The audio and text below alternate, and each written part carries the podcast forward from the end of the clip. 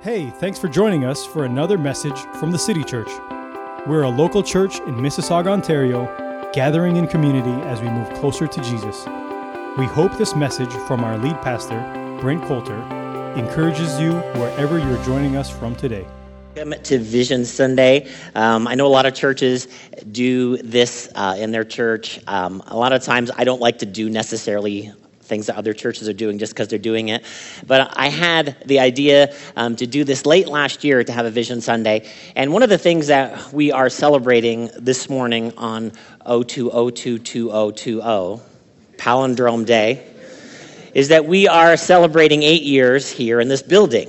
Uh, we had, yeah.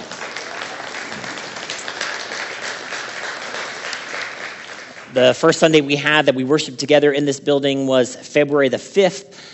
2012. And uh, so we're just sort of celebrating that day. And like Tyler mentioned early in the service, you know, when we're thinking about Vision Sunday, we want to celebrate uh, what God has brought us through and what all of his faithfulness, but we also want to be excited about what God has for us uh, moving forward. The vision for our lives, the vision for our church, of what God would uh, want to accomplish through our lives and then through our church. So we prepared these little cards for you, little prayer cards. We just finished 21 days of prayer. We don't want you to forget about prayer as we go out through the year. So, this is something you could put in your Bible, a bookmark, or a book that you might be reading. And there's just some um, ideas uh, for prayer on the back of this, um, things that you could pray for yourself, things that you could pray for other people. Uh, but we'll go ahead and put that in your Bible or a book that you might be reading to remind you to pray. So we are having Vision Sunday this morning, and like I, like I said, just celebrating what God has done. Um, and now, when we think about having a vision, there is obviously uniqueness to having a vision for our lives, that you have a specific history and a specific direction and specific gifts that God has given to you. So we all don't share the same vision for our lives. There is some uniqueness, but there is actually some commonality that we could see in the scripture. For those of us that say we follow Jesus, there is a, there is a common vision for all of us that God has called each Christ follower to be part of a church. And I know it's a little bit popular today for people to say, you know, I can be spiritual, but I don't need to go to church, and it can be an argument and blah, blah, blah. But there is, there is no Christ follower who is called to live a life on their own. That we are all called to the family of God, and we're all called to be part of a local church and, and what God might be doing in that city, in a region. Um, thank God for the local church. Uh, you know, I'm, I'm a church lifer. Now, that doesn't mean that everything that every day I've spent in church has been hunky dory or smelled like roses. It's, in fact, sometimes my days in church have smelled the opposite, if you know what I mean. But it doesn't mean we opt out of church just because church is difficult sometimes, that um, the church is actually Jesus' vision for the world because there's things that we can overcome together, that we can transcend together. Uh, that are that we are limited to just as an individual. We can go somewhere fast by ourselves, but God is calling us to go somewhere together.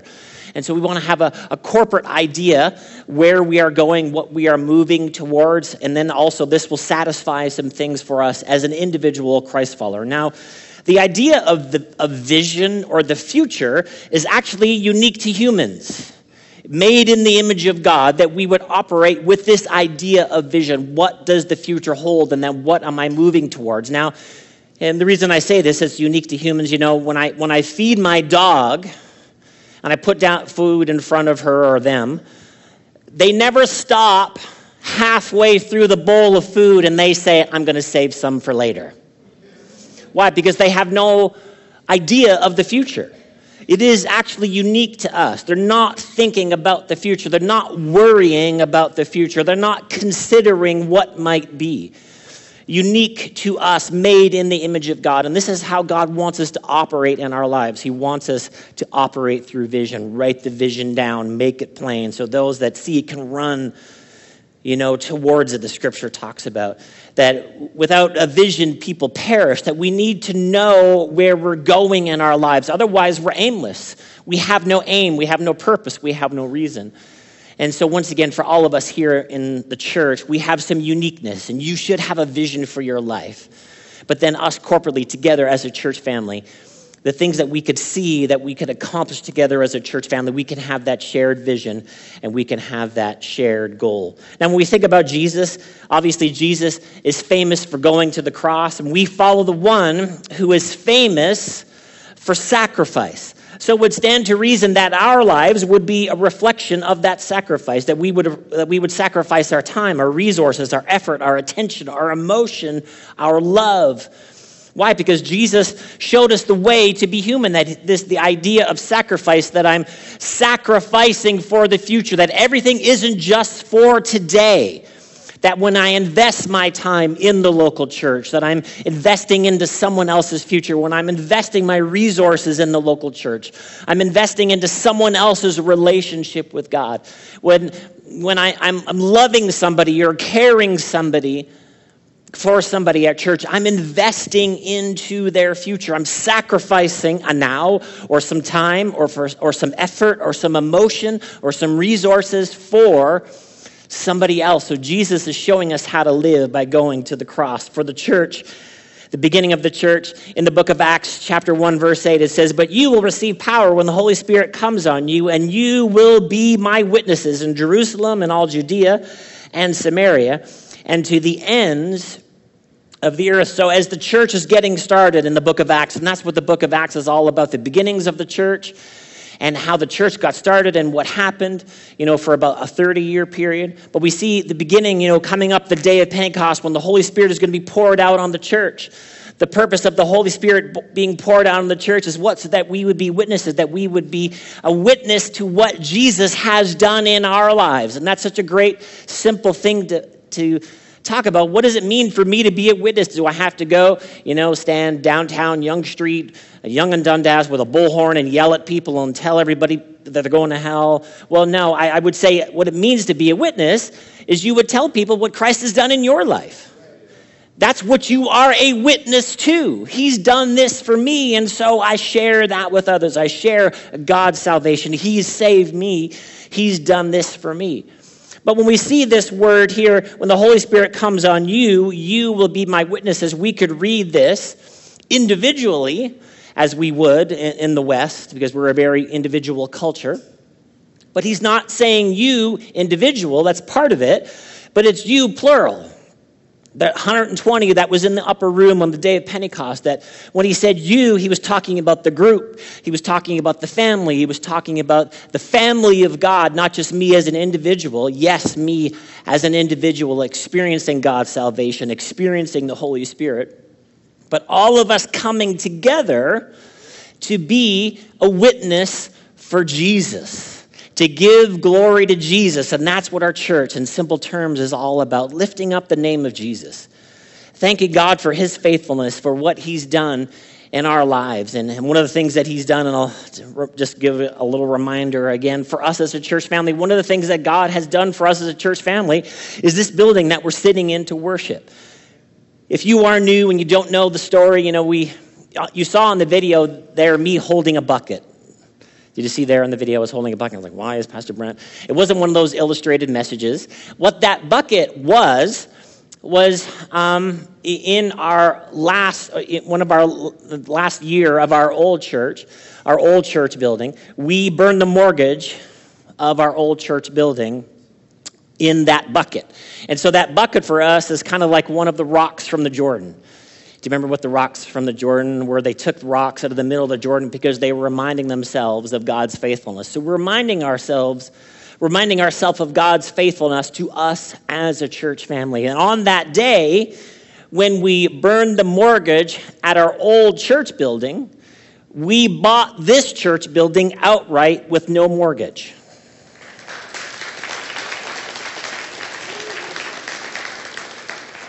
And there's a lot of stories that go behind that story, but it was a, it was a miracle 20 years in the making. And it had to do so much with my parents' faithfulness and, and my dad's faith to see into the future this idea when we get into our brand new building, when we turn the key, we'll be debt free. He saw it and he made it a thing that we would say, and then we actually saw it come to pass. Now, it didn't come to pass overnight. How many know 20 years is 20 years, friends? 20 years is 20 years. I lived it with them. You know what I'm saying? It was a really long time, but it was worth the wait.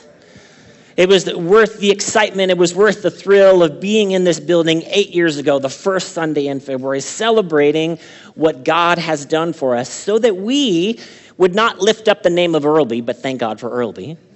But this building is all about lifting up the name of Jesus. This church is all about lifting up who Jesus is. And that's the vision that we would get from the scripture that we as a group, we as a family, as the Holy Spirit comes on us, that we would be a witness for Jesus in our city, in the surrounding region, in the nation, and around the world. Jeremiah 29, verse 11 says this But seek the welfare of the city where I have sent you into exile and pray to the Lord in its behalf for in its welfare you will find your welfare. Now, this scripture is the one of the reasons why our church name is the City Church.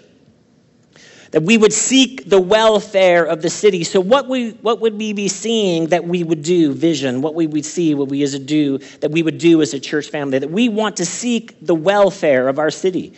That we want to preach Jesus in our city, in our region, in our nation, around the world. Because that, how many know that's going to change somebody's welfare? Getting connected to the Savior, getting connected to the life that Jesus has for them. But very specifically, we, this is our idea, not, not just that we're, we're here for us, because we're not just here for us, we're here for the city. We're here to be a blessing in the city.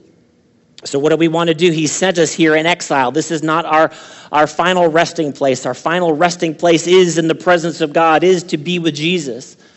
So he's writing to the children of Israel who are in exile, um, who are in exile and Babylonian captivity. And so, this place that isn't their final place, he's saying, while you're in this place that isn't your final place, pray for the city. Because when the city is going, when things are going well in the city, you are going to find your wellness in the blessing in the city. So, we want to continue to pray for our city and be a blessing in our city as the city church. All right, so our first Sunday here was eight years ago, February 2012. Now, we started out eight years ago with one service, um, and then three and a half years ago, we moved to two services here in this building. And then now when we when we went to two services, the idea of the two services to make more seats available for your friends and family to come. And what happened was you invited more friends and family and more people came. So, over the eight year period, our weekly average attendance has increased 82% over that eight year period, which is pretty exciting. And once again, has nothing to do with us. It's all about connecting people to Jesus. And it's it's actually how we should want to do church. It is how we should, we should want to do the Great Commission. Jesus said to go into all the world and preach the gospel. And when we preach the gospel, when we tell people the good news about Jesus, they're going to want to become part of the family of God. So our family is not a closed family, right? Are you here this morning? So we need more brothers and sisters to show up. We should want to, if we're following Jesus, if we're heeding the words of Jesus, for us to do the Great Commission, we should be like, hey, we need to make more seats available for more brothers and sisters to come and hang out with us so that we can talk about Jesus and we can lift up the name of Jesus so more and more brothers and sisters can come and lift up the name of Jesus and talk to other people about Jesus. Now, when we think, you know, just, just in simple terms, when you have people enjoying church, they bring other people to church that they're enjoying. And that's what I would say. You know, if you if you don't feel like you can invite your friends and family to our church, you should go to another church. And I say that with all sincerity. You, you should have a church that you're a part of that you don't mind bringing your friends to, that you don't mind bringing your family, even if it's just Easter and Christmas, whatever it might be. You should, you should be a part of a church that you can invite your friends to because that's kind of the purpose of church, that we would invite new people into the church. So, 82% growth is pretty exciting, but it does present us with some issues space issues. Now, in this service, you know, this service is not completely full. We got some extra seats, but in our second service, for those of you who come to it once in a while, it is jam packed, completely jam packed. And I tried to convince some of the people who come to 11 to come to the service because there's more seats available. but it is completely jam packed. So we have a little bit of a space issue as we think about going forward. Now, sometime in the future, as we're looking to the future on Vision Sunday, we're going to have to go to three services. If nothing else, just to break up that 11, that 11 a.m. service so that we can make more space available for your friends and family to come, for, for, for you to be able to invite your coworkers and people on your street to come to church because why? They need to hear about Jesus, right? Are you here this morning? Because that's what we're doing, right? Because otherwise we're, we're just otherwise we're just messing around playing church without actually doing the Great Commission, without actually thinking, hey, I can actually help disciple somebody else. All that we would be doing was singing our favorite songs and listening to really good preaching but beyond that, we have to have people in our heart because this is the point of the church. That, that Jesus came for everybody, didn't just come for us. And so as we as we think forward, as we look forward, you know, we're going to probably have to add another service. And then the other thing as we look into the future, are you looking into the future with me this morning? Because we're not dogs, right? We can see beyond today. That we're actually going to need a bigger church building.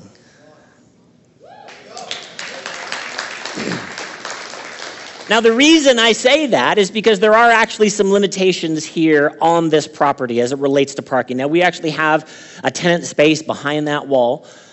But ultimately, all the city would let us do if we open up that wall and, and expand into that space, they just let us create like a really big lobby. Because we wouldn't be able to put many more seats in there because of the limitations of the parking, because there's bylaws in our city relating to seats in your worship space and parking in your parking lot, and we actually already exceed that because of our neighbors and their parking. So, just looking into the future, we will need another church building. So, the reason I tell you that is not to make you nervous, because we're not moving next week. we don't have some big plan in place or something like that. I just the reason I'm telling you that is because I want you to pray. All right, I want you to pray along with me and, and to be honest with you, seven years ago, um, if you had have asked me if we would ever move church buildings, I'd be like, no way ever again are we moving church buildings. Because that year of when we bought this building and renovated, I just got to be honest with you, that was, for my wife and I, that was the hardest year of our lives. Because, do you understand? I'm a pastor. I'm not like a construction guy and I pastoring the church, preaching every Sunday, and then doing a full construction thing. And it was just a lot of work. I mean, my, my parents, they believe God, thank God for that, but they didn't do any of the work. You know what I'm saying? so we would have been like, no, we're never going to move. We're going to make it work, whatever we need to do. And just a little while ago, Nicole and I had a conversation, and it's far enough on our memory now that we, hey, we could actually do that again we could actually do, and this is what we want to do. We just don't want to do something for the fun of it, friends. We would want to do the thing that God has for us. And so, whatever the option might be, it might be finding a, piece of land and building a brand new building. It might be finding a building and renovating it like we did here. But what I would ask you to do, I would ask you to pray along with me. And if there's any progress, I've had conversations with our realtor. If there's any uh, material progress in this area, I will let you know. Um, but what I would ask you to do will, is to pray. So, will you pray? Yeah. All right, thank you. So, we are excited about everything uh, that God has done for us and what He is going to do for us. And so, in simplest terms, on Vision Sunday, what is our vision, our shared vision? Once again, that will work for us as a church and that will work for us as individuals. And it's really twofold it's two things it's prepare for growth and it's prepare to leave a legacy prepare for growth, and prepare to leave a legacy. Now, when we talk about growth, we're talking about growth as us, as individuals, that we are all growing and moving forward, that our, our, our, families are growing. And I don't just mean having more babies. I mean, you know, there's a growth, there's a, a knowledge growth, there's a knowledge of God. There should be a moving forward with your finances. There should be a growth as you as an individual, that you should be growing as an individual. If you are a boss or a worker that you should be growing in these areas, that we should have a vision for growth. It works for our lives and it works for us as a church. So we want to prepare for growth because why? We can't stay here. We can't stay here. Why? Because God is giving us a vision for more and, and more in every area in life, in our family, and then for us as a church. So when we think about growth, growth means change, growth means maturity, Uh, growth means grow, just growing inside and outside. And when we get healthy and when we get mature as individuals, people would want to be our friend. In the same way, it would be for us as a church. When we get healthy, people would want to come be part of our family. Now, I didn't say perfect because we aren't perfect and we're never going to be a perfect church. But we want to be growing and we want to be maturing. And part of what maturing is all about is taking on responsibility, right? When your children grow up, you want to add responsibility to them. And this is the, one of the things that we would see about us as a church. We're not perfect, but we are maturing and we're growing. And there's a lot of mature and maturing saints that go to our church. And the, you being mature and you growing is actually not about you saying, I just want you to know how mature I am. I just want you to know how many books of the Bible that I know and how many scriptures I can quote. No, that's ego. And, and you being mature is not about you. You being mature is helping disciple somebody else. That's taking on responsibility of a Christ follower. So all of this goes together, growing and maturing, adding new family members. So we are growing, but we aren't perfect. Ephesians chapter 4, verse 13 says this a vision for our church family until we all attain the unity of the faith and the knowledge of the Son of God to mature manhood, to the measure of the stature of the fullness of Christ, so that we may be no longer children. What are we doing? We're growing up.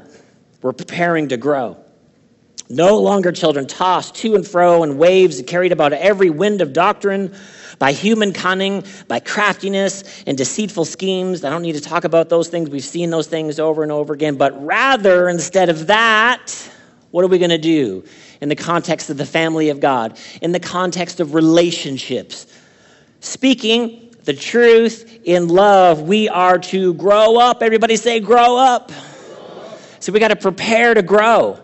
Can't stay here. We can't stagnate as an individual. We can't stagnate as an individual follower of Jesus. God wants us to grow up in every way into Him who is the head, into Christ, from whom the whole body, joined and held together. We're doing this together. We're not going it alone. And we can make more impact together. And the more people we add, the more impact we can make. Why? Because we're doing it together. And what are we doing? We're lifting up the name of Jesus. We're not doing our own thing. We're not doing our own, we're not building our own kingdom. We're lifting up the name of Jesus, glorifying the name of Jesus. From whom the whole body, joined and held together by every joint with which it is equipped, when, every, when each part is working properly, makes the body grow. When everybody's doing their part, doing who God has gifted them to be, what's going to happen? The body's going to grow. So it builds itself up in love.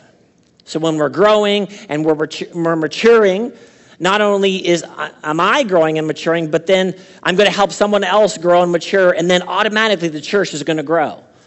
Now we're not.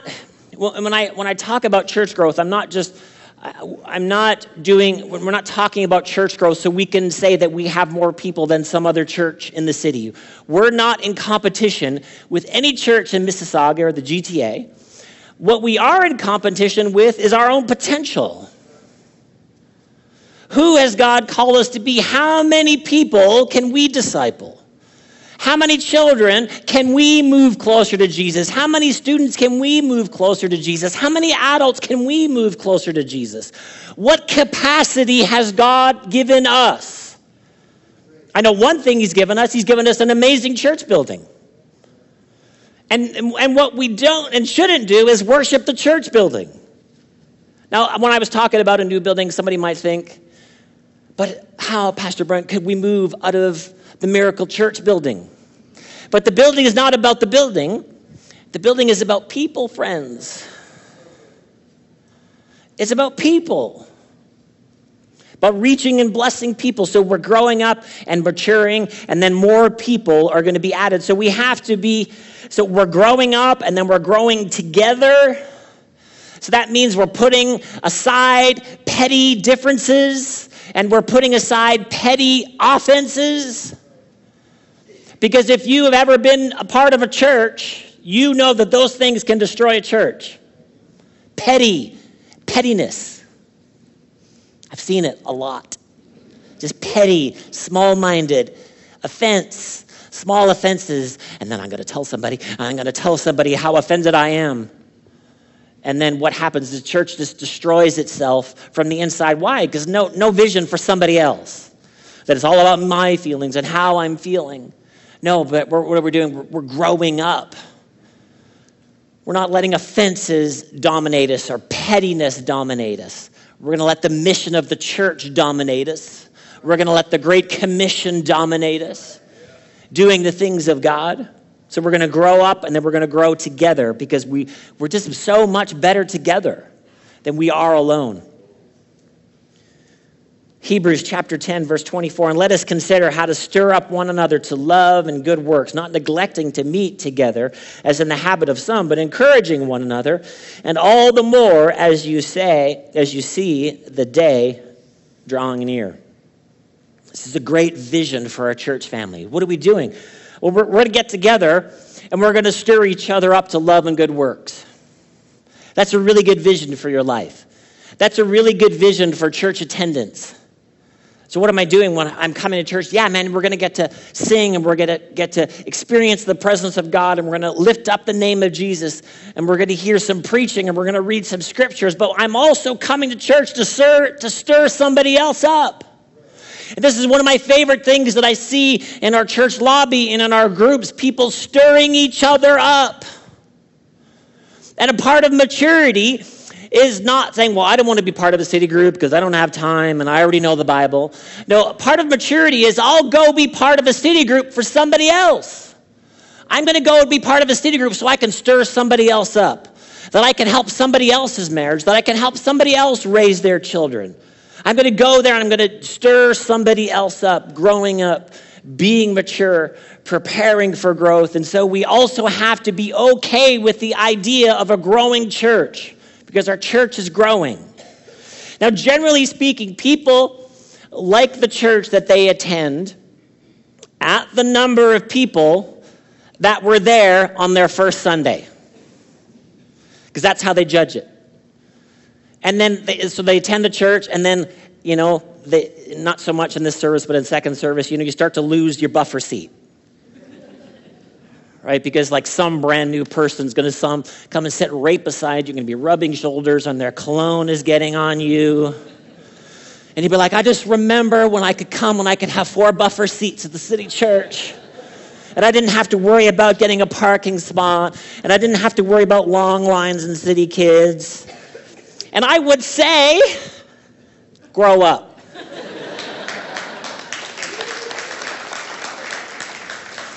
That church isn't all about my comfort. Church is actually about people, about people and the Great Commission and sharing Jesus with other people. So we should be like, hey, I'm glad I lost my buffer seat. And you know, I went to raise my hands in worship and I hit somebody beside me. You can't be like, oh my goodness, I'm so offended. You'd be like, hey, the church is growing, praise God. More people are hearing about Jesus. We have to be okay with it, with this idea. Acts chapter 2, verse 46. And day by day, attending the temple together and breaking bread in their homes and receiving their food with glad and generous hearts, praising God, having favor with all the people. And the Lord added to their number, day by day, those who were being saved. This is the church, the beginning of the church, and this is how the church should be a healthy church, once again, a healthy church has growing people in it, and it is growing. We're not perfect. We will never be perfect. So that always gives us something to move forward towards. But the, the vision for the church, as we would see in the scripture, is that God is adding people day by day. He's adding people all of the time. And so I'm, I'm, I should be happy to have new brothers and sisters, right? Say, come on, come on, be part of our family. Come on, and there's another seat at the table for you. Yeah, come on, sit down. I know your life is a mess right now. Mine was too, but come sit beside me. Jesus will fix it. Jesus will fix up your life. This is what we see. We have to be okay with the idea of our growing church. And the number two, the vision, is we have to prepare to leave a legacy. Prepare to leave a legacy. Now, you, those of you that were here in December, you know that I turned 50. Now, I'm, I'm still 50 is the new 30, okay? still all about that.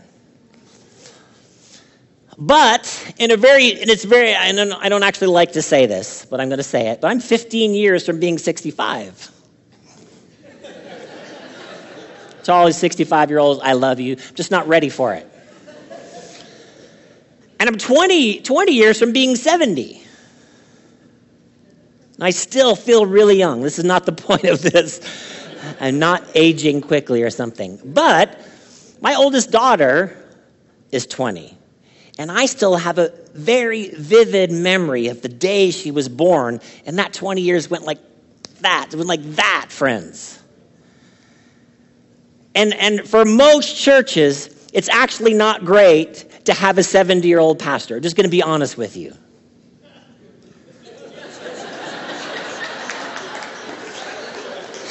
Now, my dad was 70 when he when he passed the church off to me. I'm just saying, as a lead pastor, we, we need all ages. I'm just talking practically speaking. And so, just me as an individual, me as a pastor, I, I'm, I'm preparing, I'm thinking for the future, and I, I want to set the church up for success in every way possible. And I'm not saying that when I turn 65, I'm retiring that day. That's not the point I'm making, so just get numbers out of your mind. My point is, it, it would actually be unfair of me to be like, eh, I, have, I can't be bothered to move buildings again. Oh, it's just too much work. Let's just let's just stop growing the church. Let's forget next steps because too many people coming already. And we could be like, just us, and that's all we need. But you know what? One of the things that makes me very sad when I drive around Ontario and I see a church building and it's now a community center. It really bothers me. Partly it bothers me because this is what I do with my life. And, and a little bit, I, I always wonder, like, what, what happened? That they, they weren't able to go past a certain generation. Now, part of it, I actually know what happened because we went through some of it here. We got through some of it here. But we have to have a vision for the next generation. We have to have the vision for the legacy. Otherwise, the next church building we are in, it will just become a community center or something else, or somebody will buy it and turn it into something. Why? Because the church is gone. And we, as individual Christ followers, we can't be okay with churches dying.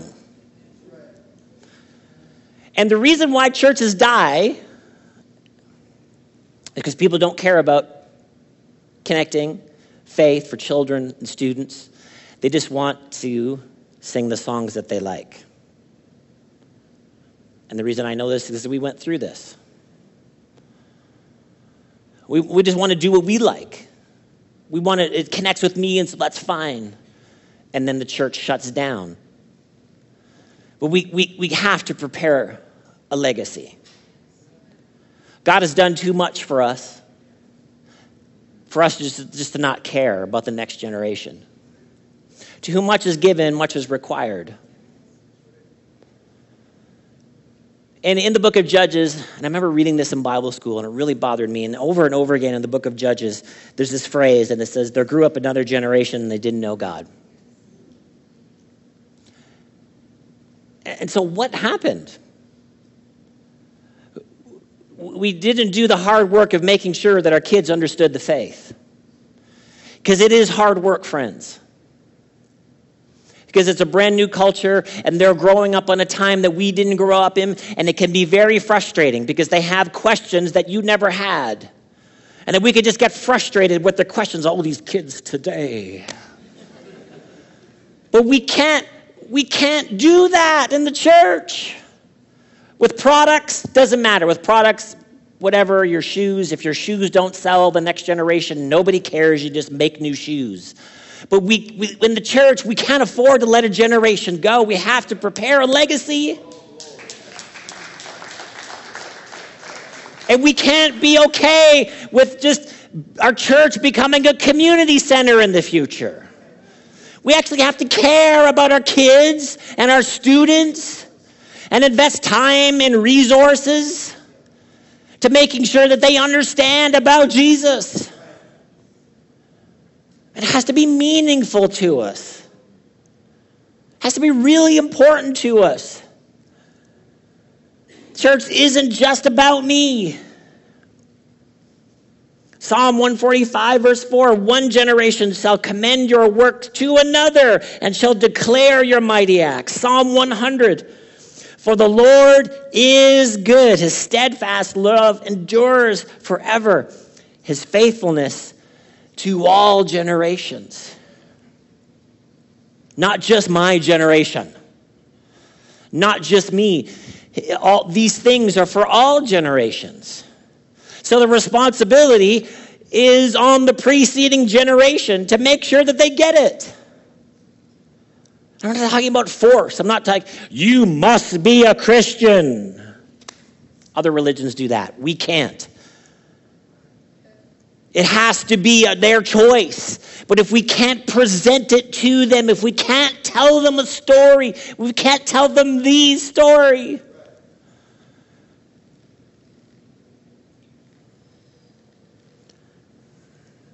Let this be recorded for a generation. Psalm 102.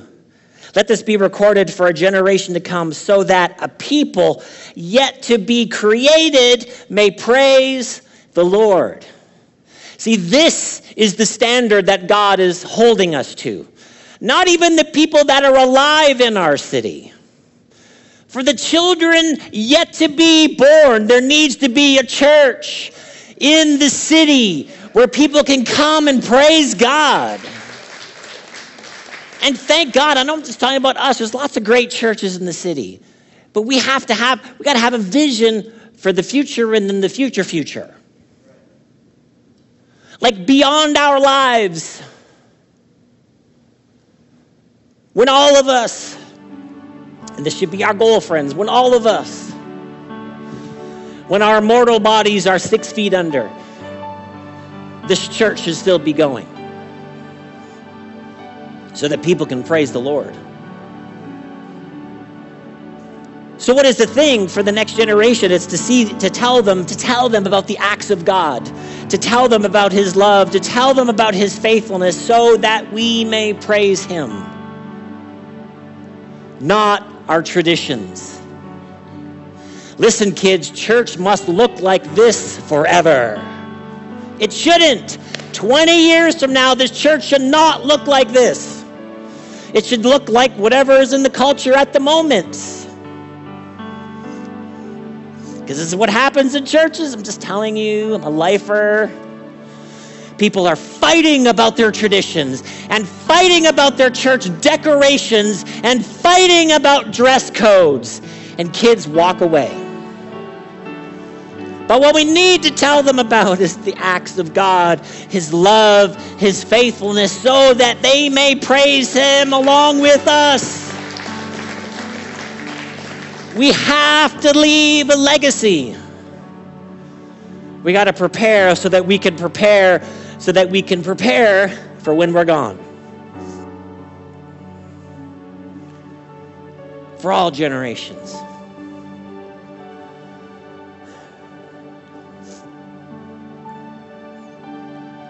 Last verse. Ephesians chapter 2, verse 8. For it is by grace you have been saved, through faith. This is something for us to maintain. This, what I just read. Not how the pastor dresses.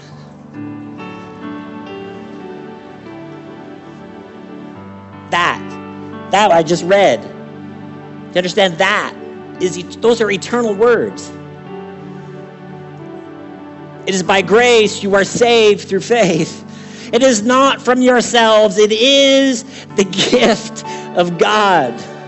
See, this is the thing that will work in any decorations and in any song style and in any musical style forever and ever.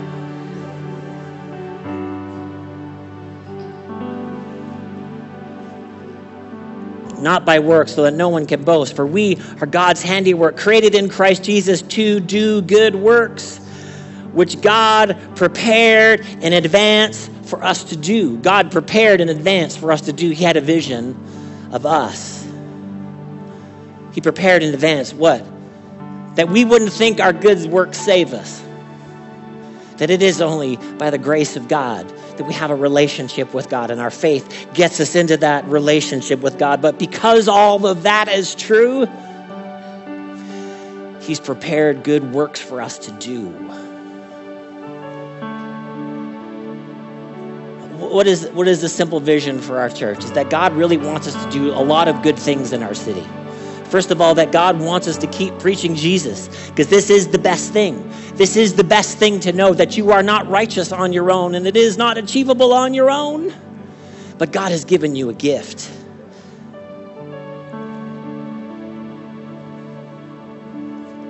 Preaching of the gospel, lifting up the name of Jesus.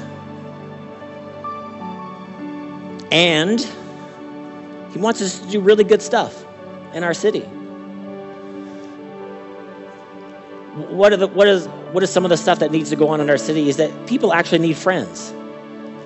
People actually need friends who are journeying on the life of following Jesus. And so what do we have? We have groups. Because people really need friends. People can't live this life of faith on their own. We need to do good stuff in our city. So we have serve events where we go out in our city and we just do good stuff in our city. And then we need to do good stuff in this building and our next. And so what do we have? We have the city team. Why? So that we can just treat each other really well. And we can love each other. And not give in to petty differences. And not give in to petty offenses. And not fight about nonsense. But we could just gather together and we could stir each other up and we can serve each other. We can be a blessing to, to each other and we can just say to the city, hey, come join our family. Come be a part of our family. We, I just need to get you to Jesus. I know your life is a mess, and I know this and that and the other, but here, just I need to get you to Jesus because He's the one that's going to make a difference in your life. So the question I have for you, as we as we think about the future, as we prepare for the future, as we dream about a legacy, how much good can we do in our city? How much lifting up of the name of Jesus, how much preaching of the gospel can we do on Sunday morning? Can we do with kids? Can we do with students? Can we do in groups? I don't, I don't actually know, but I would say let's find out. Let's not put a number on it, but let's find out how much we can do in this city. To whom much is given, much is required. Let's find out what we could do in our city. And so that when we get up in heaven, all of us in this room, from the youngest to the oldest, when we're all up in glory one day, looking down in this city, it could be a church continuing to do good things, continuing to preach about Jesus, continuing to do good things. But while we live, how many good things can we can do? I don't know, but let's find out. How many people far from God can we move closer to Jesus? I don't know, but let's find out. How many people in our city can we feed through Eden Food Bank? I don't know, but let's find out. How many children can we help disciple? I don't know, but let's find out. How many students can we move closer to Jesus? I'm not sure, but let's find out, and let's find out together. Let's find out together how many we can do. How many confused young people are there out there that need their answers, need, need answers to their questions? That we can move them closer to Jesus, I don't know, but let's find out. How many marriages can we help strengthen? I don't know, but let's find out. How many parents can we encourage saying, Don't give up? I know you're exhausted right now, but don't give up. It gets better. And they stop throwing food. How many parents can we encourage? I don't know, but let's find out. How much human potential can we unlock by telling people to get connected with their Creator? I don't know, but let's find out. How many churches could we help plant in our nation? I don't actually know, but let's find out.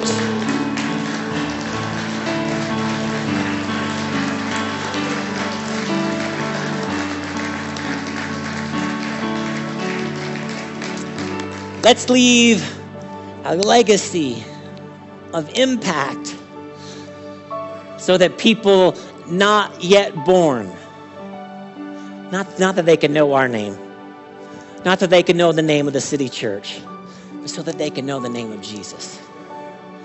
Man, let's leave a legacy together. Thank you for taking the time to listen in. Be sure to subscribe and check out our podcast channel for other messages. For more content from the City Church or to connect with us, visit us at thecitychurch.ca or find us on Facebook or Instagram at City Church GTA. Thanks again for joining us.